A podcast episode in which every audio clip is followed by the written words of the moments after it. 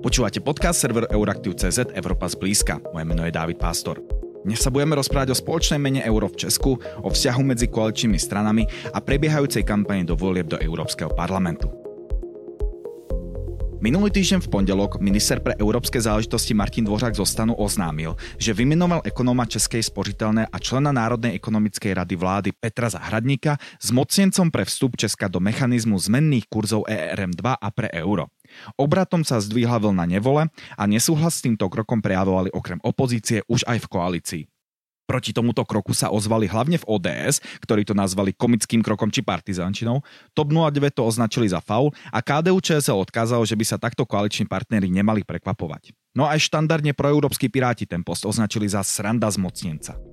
Hneď na druhý deň bolo na popul predsedničky snemovne Markety Pekarové Adamové prvýkrát v histórii koalície zvolané dohadovacie jednanie, na ktorom sa strany dohodli, že zmocnenec bude iba poradca a Národná ekonomická rada vlády pripraví do konca októbra analýzu, či do mechanizmu ERM2 Česko má vstúpiť alebo nie. Medzičasom 54% Čechov podľa posledného eurobarometru euro nechce, vládnu koalíciu rozdeľuje čoraz viac politických súbojov a kroky ministrov sú kritizované okrem opozície aj rôznymi expertami, asociáciami či neziskovkami. Čo sa v koalícii deje a aké má euro budúcnosť v Česku, bude odpovedať náš dnešní host, a to je priamo minister pre európske záležitosti Martin Dvořák. Dobrý deň, vítajte u nás. Dobrý den, děkuji moc za pozvání. Neurobili ste tak trochu medvediu službu celé, celému euru, celej, celej tej kauze, vlastne, tá kauze, ono to kauza vznikla až potom, ale nie, nie je to trošku ako uškodenie euru v Česku, ten váš krok s tým zmocnencom a celkovo ten konflikt, ktorý ste mali v koalícii? Já doufám, že ne a moc by mě to mrzelo a popravdě řečeno ani si to teď po tom týdnu nemyslím. Naopak, eh, ona už ta debata běží, řekněme, od nového roku, asi pěkně odstartoval projev pana prezidenta, kde se poprvé zmínil veřejně o euru a potom probíhala docela intenzivní debata v médiích, na sítích, na, na mnoha platformách, což mě dělalo radost.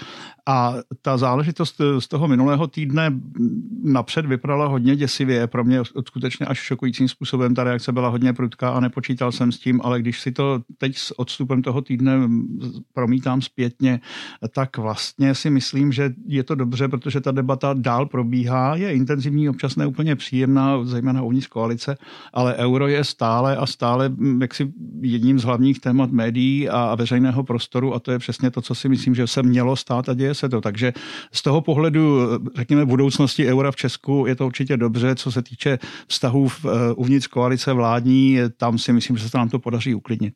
Mm.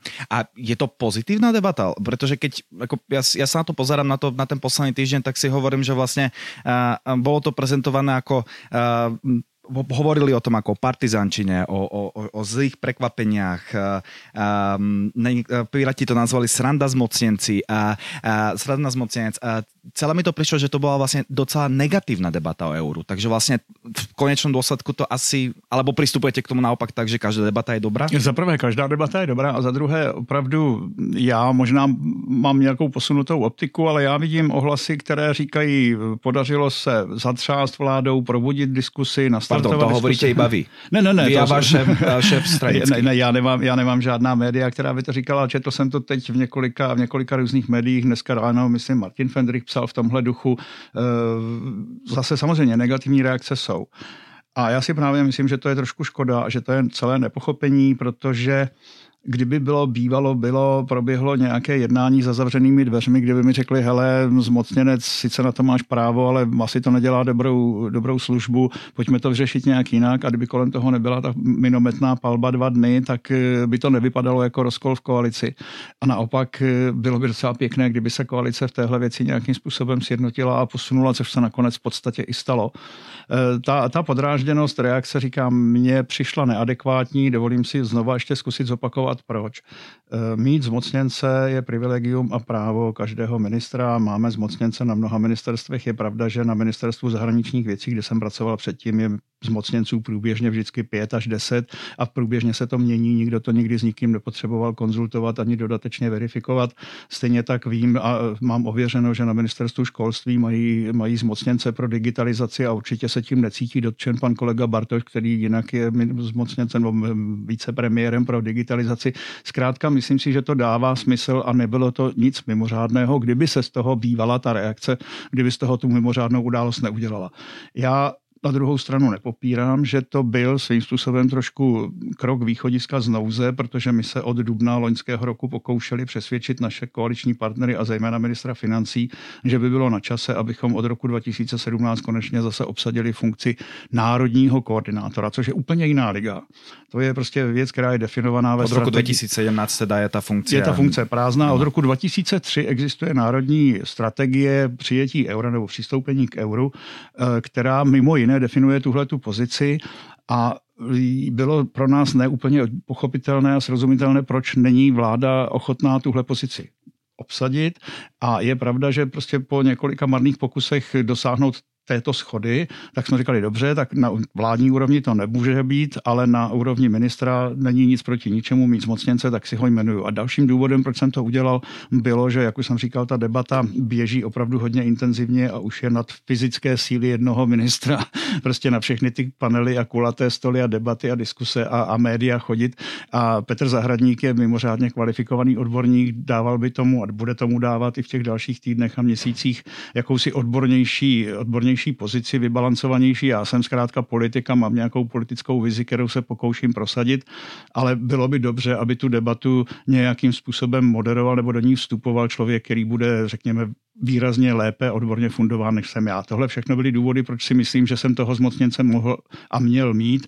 Pokud se nakonec ukázalo na tom dohodovacím řízení, že čtyři naši partneři se domnívají, že to tak není, neměl jsem prakticky jinou možnost než říct dobře, pokud na tom schoda není, přestože si nemyslím, že, že máte pravdu, tak prostě to musím respektovat, že žádný vyšší kontrolní či rozhodovací orgán už není. 4.1 je dostatečně jasná převaha, budíš, tak to budeme řešit jinak.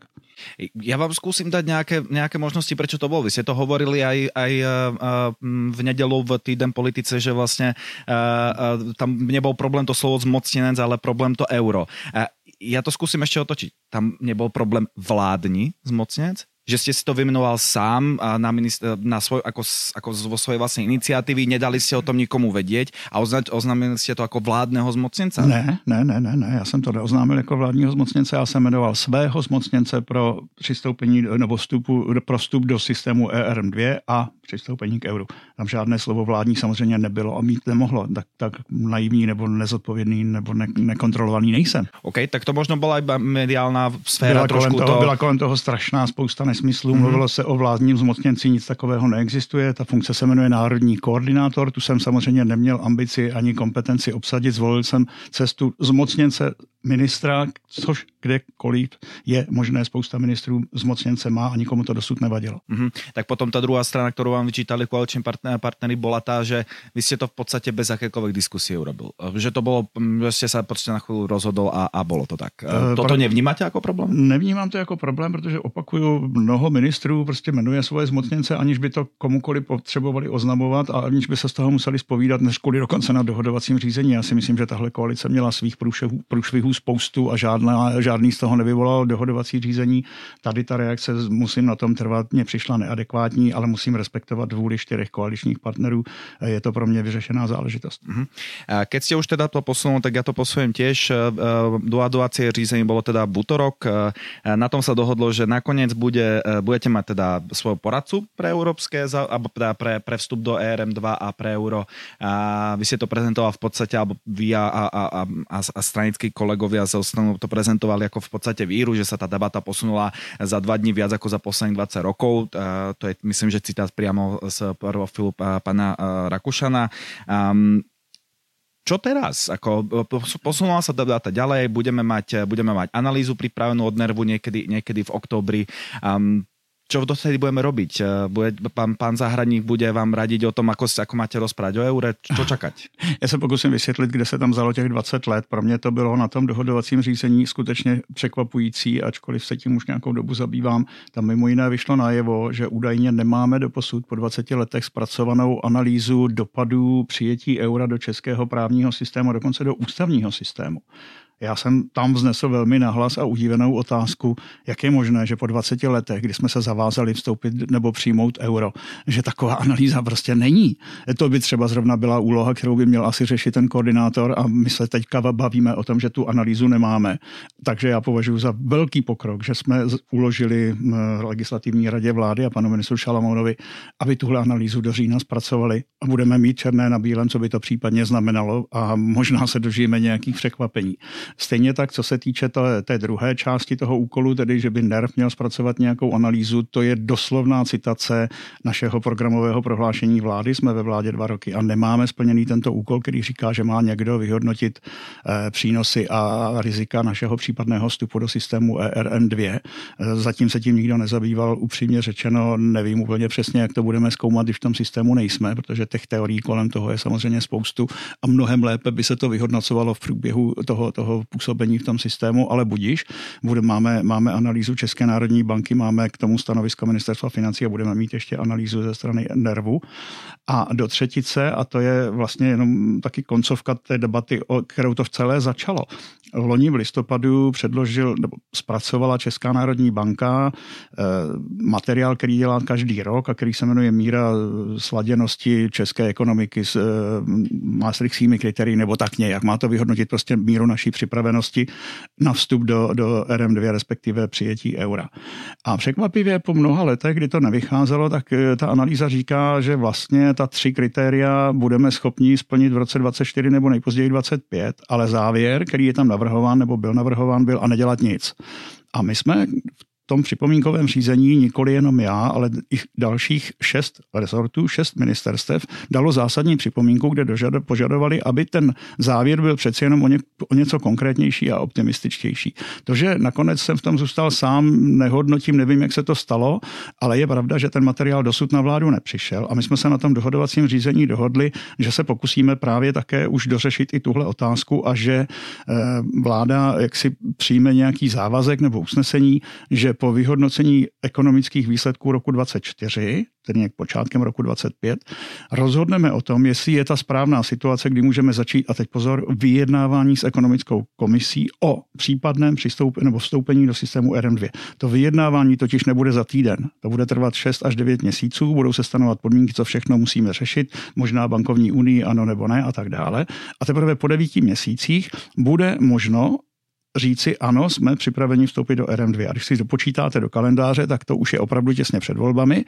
Pro mě je to škoda, je to pozdě, ztrácíme další volební období. Byl bych rád, kdybychom hned na počátku roku 25 byli schopni říct ano, tak tři kritéria máme splněná. To čtvrté kritérium je dvouletý pobyt v systému stabilizovaného kurzu RM2 a můžeme před volbami zahá nebo mít stanovisko Evropské komise, co je potřeba udělat k tomu, abychom do systému RM2 mohli vstoupit. A v případě, že bychom na tomto vládním půdorysu pokračovali v dalším čtvrtletém období, máme ten první krok gotový. V případě, že bude vláda složená úplně jinak, má vždycky dost času říct ne, do tohohle my nejdeme.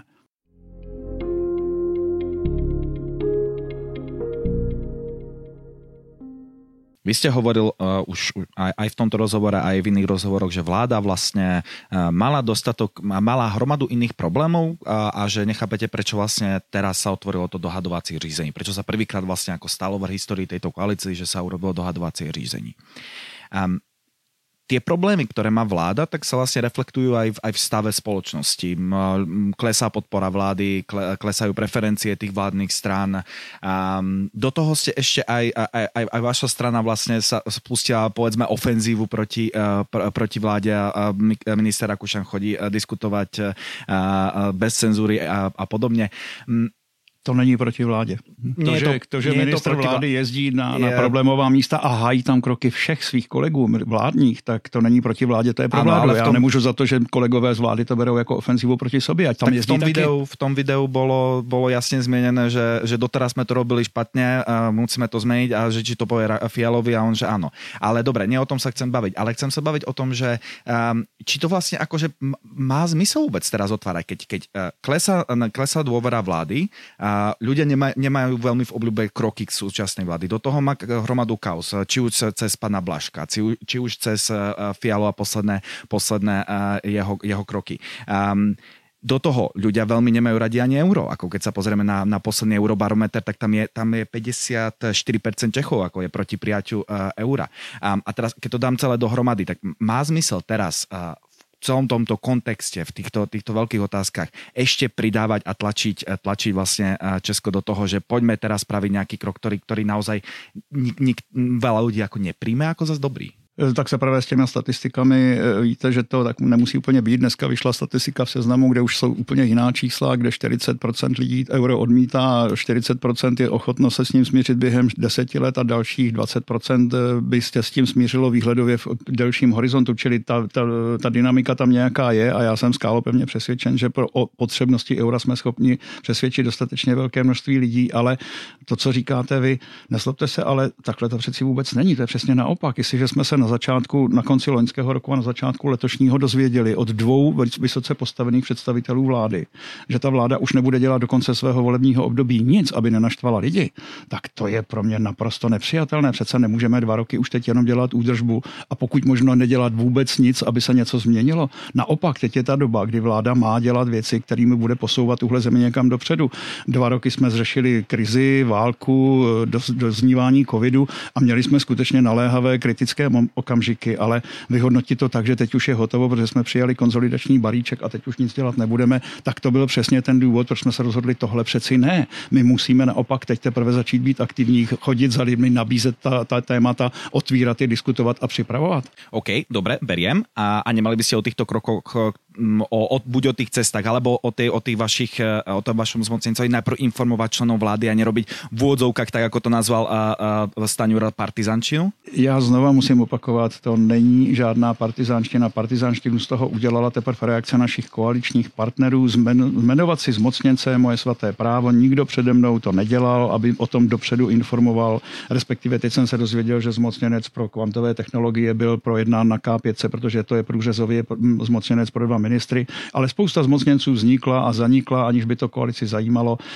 Možná jsem podcenil tu, tu míru té, té eh, reakce, která přijde, to je pravda, ale to nebyla žádná partizánština. To byl normální regulární krok, který pouze mý čtyři partneři nebo naši partneři nebyli ochotni přijmout. Stejně jako s těmi výjezdy pana prezidenta Rakušana. Každý... Pana pre, prezidenta. Eh, co jsem řekl, prezidenta, pardon. ne, tak daleko nejsme. Eh, pana předsedy Rakušana přeci každý politik, každý předseda voli, vládní koalice, koaliční strany má svaté právo si vyjet kamkoliv a natočit si o tom šoty, jak tam s těmi lidmi diskutuje. Já to nerozporuje. To přeci není proti vládě. Já nechápu, Já... proč je vláda dneska tak jaksi dotčená tím, že aspoň někdo v té vládě chce něco dělat. Já to nerozporujem. Uh, ano, každý má právo vy, e, vychádzať kamkoľvek, kamkoľvek chce a kedykoľvek chce. Uh, žijeme, v, žijeme v slobodnej demokratickej krajine, ale stále ako vystáva otázka, či to vôbec preberáte so svojimi kolegami. Oni, oni sú predsa vaši najbližší spolupracovníci, s ktorým by, ktorým by ste to mali vysvetľovať, aby sa necítili takto dotknutí. Už se k tomu dostáváme po několikáté a vždycky zapomenu odpovědět. Samozřejmě, že s nimi diskutujeme a probíráme. Říkám vám, že například návrh na obsazení funkce národního koordinátora byl na stole na K5 opakovaně několikrát a po měsících, kdy jsme se dozvídali ještě je na to brzo, se teď dozvídáme, už to nebudeme řešit.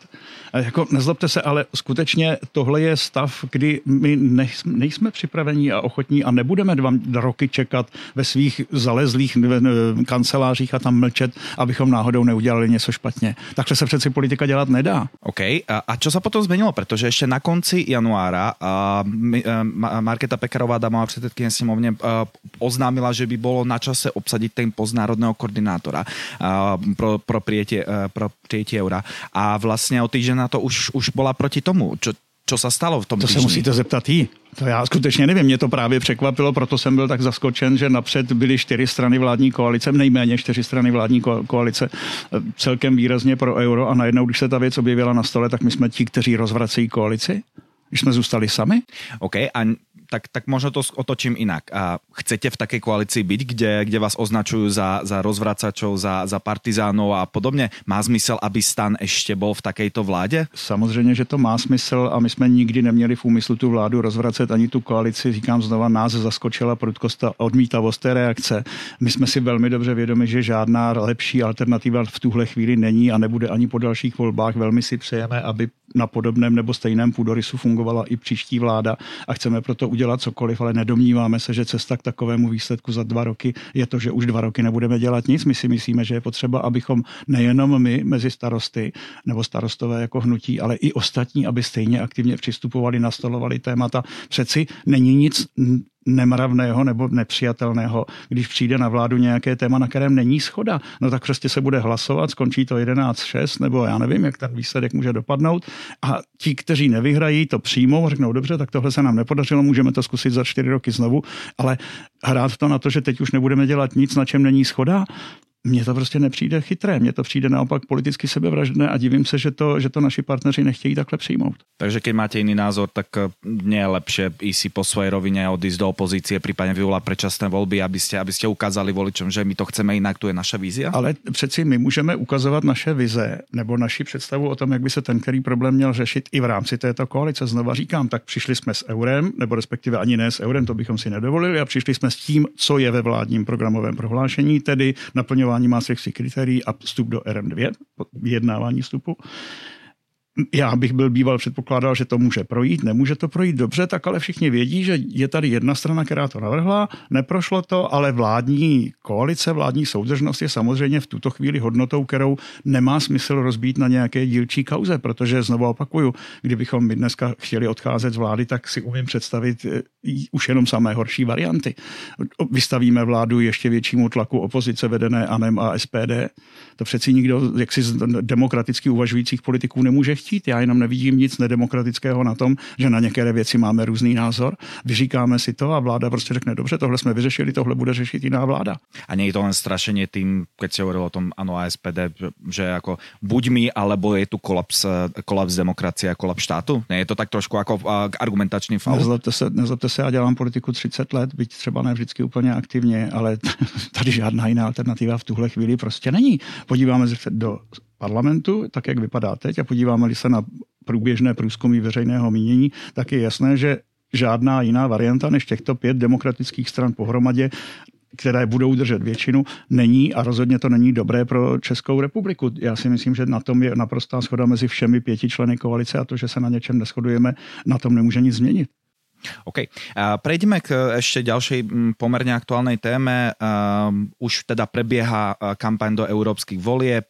Prezident to vyhlásil teda na konci januára, vyhlásil oficiálne termín, tým sa začala kampaň, už sú založené aj, aj rôzne transparentné účty, konkrétne na vašom transparentnom účte, na transparentnom účte stanu, teda budem prespresnejší.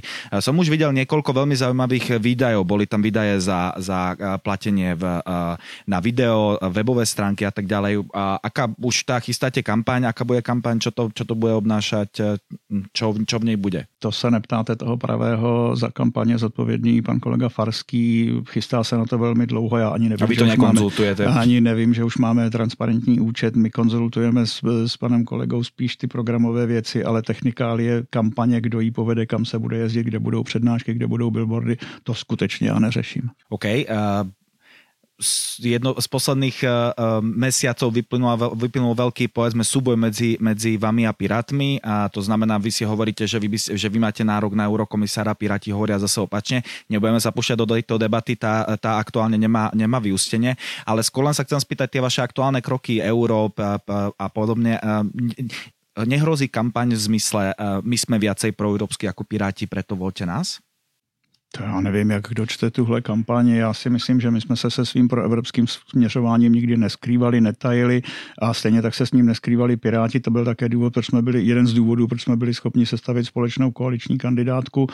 Nemyslím si, že by to nutně musela být přetahovaná mezi námi a Piráty. Konec konců pro evropští se tváří i e, zástupci TOP 09, takže to, jak si kdo, jaké, jaké téma si zvolí v evropských volbách, jestli bude chtět více, být více euroskeptický, eurokritický, eurofilní, to já vůbec nehodnotím a znova říkám, já strategii voleb ne, ne, nesepisuju a neřeším. Tak se jinak spýtam, čo, ako, ako by ste vy chceli vidět kampaň stanu? Čo by byla podle vás taká optimálna kampaň, kterou byste, tak, kterou byste Já si myslím, že bychom měli samozřejmě zdůrazňovat náš zájem na tom, aby Česko patřilo co nejtěsněji do Evropské unie a do toho centra, do toho jádra.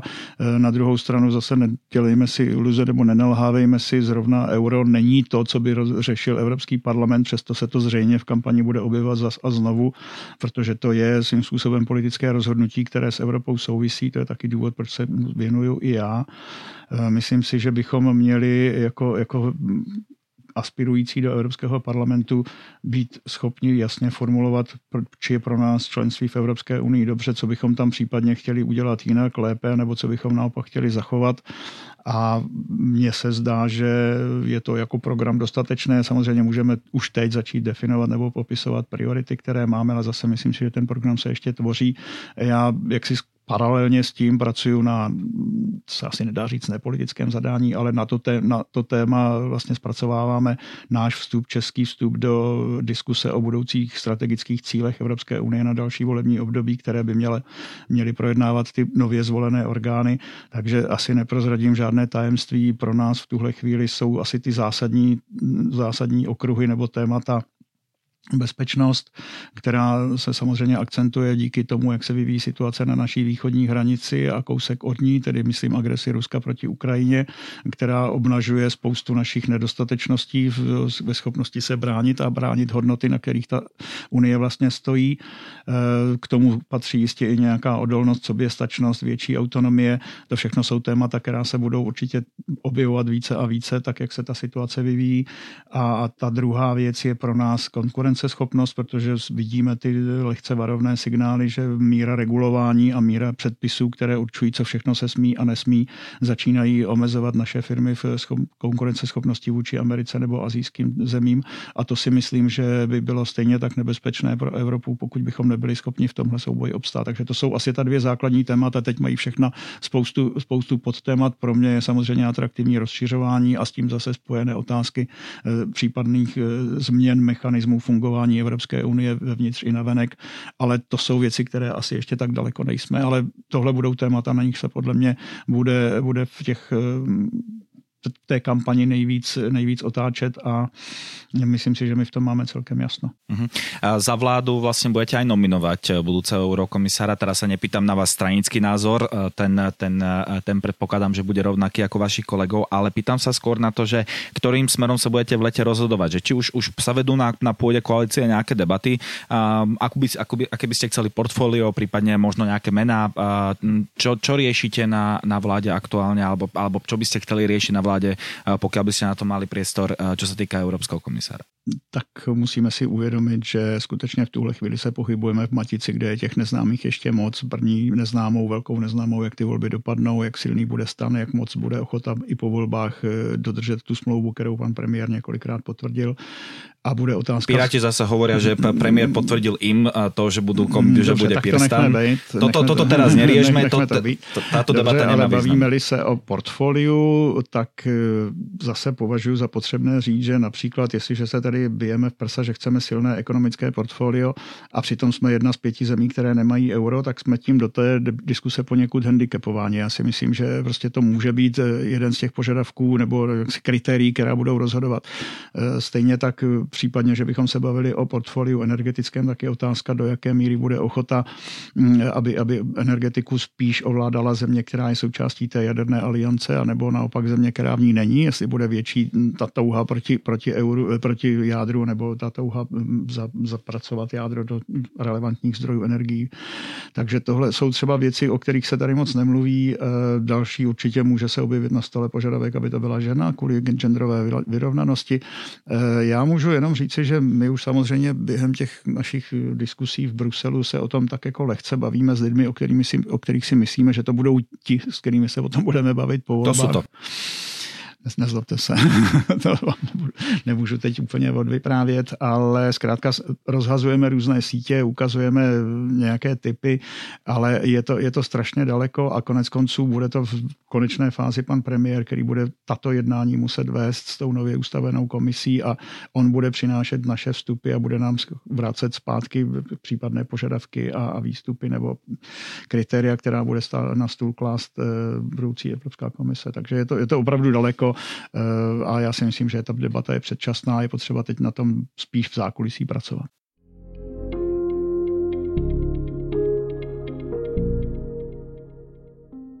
Čo sa týka európskych volieb, čo ale máte vo svojich rukách eh, ako stan, prípadne, prípadne ako budúci europoslanci za stan, tak eh, je príslušnosť ku frakcii. Debatuje sa o tom, že vlastne príslušnosť KPP už nie je úplne dostatočná, existuje docela liberálne krídlo vo vnútri stanu, že, že vlastne je čas odísť od tých konzervatívstov a ponúka sa práve frakcia Renew, ktorej zatiaľ je síce áno, takže by sa, pre, by sa to zdalo trošku ako na domácej scéne priateľné, nič menej áno, nie je úplne, povedzme, už vítané vo vnútri tej frakcie a hovorí sa o tom, že vlastne by mohli, mohli z tej frakcie taktiež odísť. A, čo bude?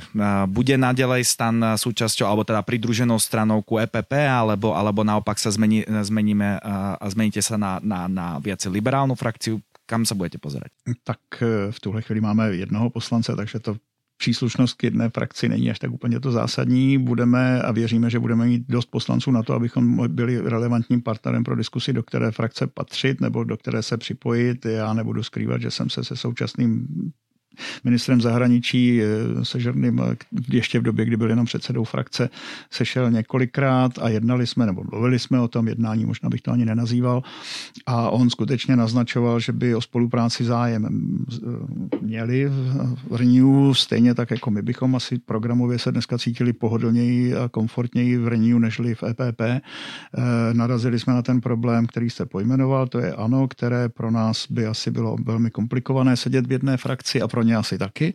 Takže co si budeme nalhávat, politika je občas hodně pragmatická, takže když by jaksi naše síla byla aspoň trochu podobná počtu poslanců, které by mělo ano, tak by to jednání probíhalo asi jinak. Je otázka, jak kdo vlastně bude za ano zvolen, s jakým programem tam ano přijde a do jaké míry bude nebo nebude ochota eh, ze strany Renew eh, se s nimi o případných programových kolizích bavit nebo nebavit. Zase je to, je to velmi daleko, neumím v tuhle chvíli odhadnout, ale rozhodně máte pravdu, že pro nás by asi v tuhle chvíli vzhledem k programovým prioritám bylo mnohem komfortnější být součástí Renew. Mm, já vím, že uh, pani Nerudová a pán Farsky rozprávajú o tom, že by, že by chceli mať 30%, ale podľa aktuálnych prieskumov je to docela nereálne. V poslednom prieskume ste mali, tuším, nejakých 6,5 v tom národnom, teda nie v tom, v tom európskom. A koľko europoslancov Chcete, no dobré, chcete asi veľa, ale koľko je, koľko je podle vás reálných? Zase, zase těžká, těžká otázka, protože vidíme, jak se ty preference vyvíjejí a ještě se budou vyvíjet a je pravda, že evropské volby přeci jenom jsou eh, trošku jinak eh, strukturovány, nebo ty, ty voliči, kteří přicházejí, jsou trošku jiní než ti, kteří přichází těm úvozovkách velkým volbám sněmovním.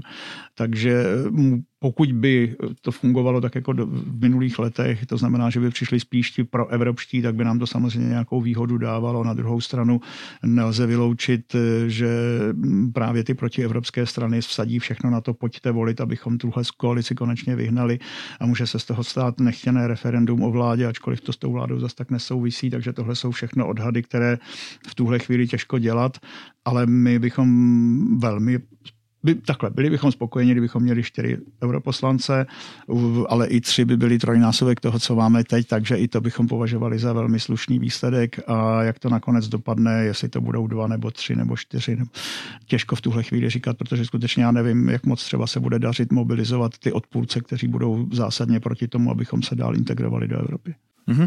A na záver tohto rozhovoru ešte, ešte máme dve aktuality, na ktoré by som sa vás rád spýtal. Jedna vec bola aktuálne čerstvá dohodnutá cez víkend a to je nové unijné, unijné fiskálne pravidlá. A tie posledné sa docela ľahko vážne porušovali všade možné. Ako na tie nové pravidlá reagujete? Budú vôbec fungovať? Má to zmysel? Já myslím, že musíme se tím zabývat, protože, jak jste správně říkal, ta dosavadní pravidla začínala být už velmi volnou disciplínou a bylo by dobře a je je dobře, že se tím Evropská unie zabývá a že se snaží do toho vnést nějaký pořádek. Na druhou stranu zase bohužel ta dosavadní zkušenost naznačuje, že vymáhání nebo prosazování těch pravidel nebude úplně jednoduché. Počkejme si. Uh-huh.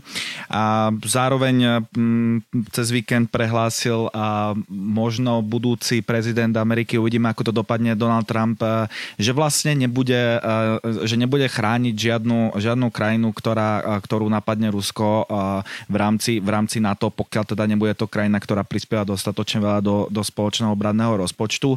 Um, Česko zatiaľ to ešte stále, stále medzi tými krajinami není, tak, tak čo, ako na, čo, ako na toto reagujete? Bojím, máme sa začať báť, že teda keď, keď v listopadu bude Trump zvolený, tak, tak si máme nakúpiť ako záchranné, záchranné balíčky? Já myslím, že zaprvé věřme tomu a já o tom nepochybuju, že Česko bude v tomto roce už plnit to kritérium 2%. Osobně si myslím, že je to málo. Podívejme se do, do okolních zemí, kde už tohle číslo překračují.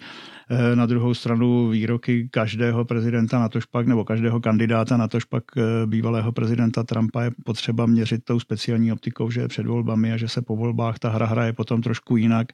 Já neumím no, tak on po, volbách, po volbách byl schopný uh, uh, nahnat svojich fanúšikov na, na, na, za, zautočiť na kapitol. Takže vlastně jako u, něho, u něho ty slova jsou... I tak, i tak. Počkal bych, jak se bude chovat jako zvolený prezident, bude-li zvoleným prezidentem samozřejmě může se chovat ještě hůř, než to bylo v tom minulém období. Na druhou stranu úloha Ameriky ve světě je natolik zásadní politické téma, že bych se opravdu divil, kdyby některý americký prezident se ho úplně, úplně zřekl. Jenom chci říct, že nemám obavu, že by Česko neplnilo to kritérium v, letošním nebo příštím roce a stejně tak nevíme, jestli Trump nakonec skutečně prezidentem bude nebo ne a jak by případně reagoval. A hlavně tedy taky zatím ne, snad není úplně, úplně žhavým tématem, že by Rusko někoho z těch zemí, členských zemí na to napadlo, protože i to může být ze strany Trumpa blav. Mm-hmm. Tak, tak po, poďme si zašpekulovať. E, Česko nebude, nebude na konci roku prispievať e, toľko, koľko by malo. Trump bude prezidentom a, a teoreticky by bola hrozba toho, že, e, že Putin sa vyberie na Slovensko a do Česka. Um, nie je toto celkom ako otvorený priestor na to debatovať o európskej armáde?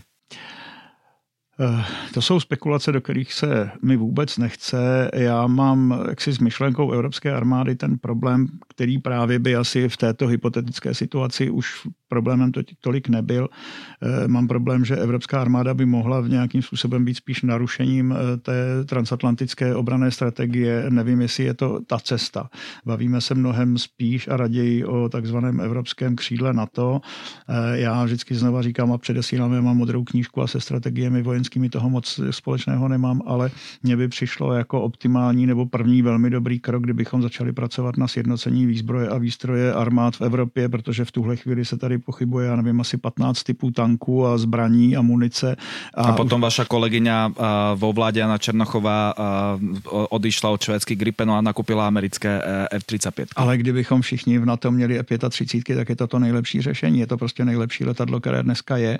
A znovu říkám, bylo by optimální, a co v politice se daří optimálně, kdybychom měli jeden typ tanků a jeden typ e, houfnic a jeden typ nábojů, jeden typ zbraní, jeden typ e, dlouhých zbraní a tak dále, což tuhle chvíli nemáme, každá země si to řeší po svém a pro mě by to sjednocení výzbroje a výstroje dávalo mnohem větší smysl, nežli, nežli sjednocovat nějaké velení pod nově vznikající evropskou armádou.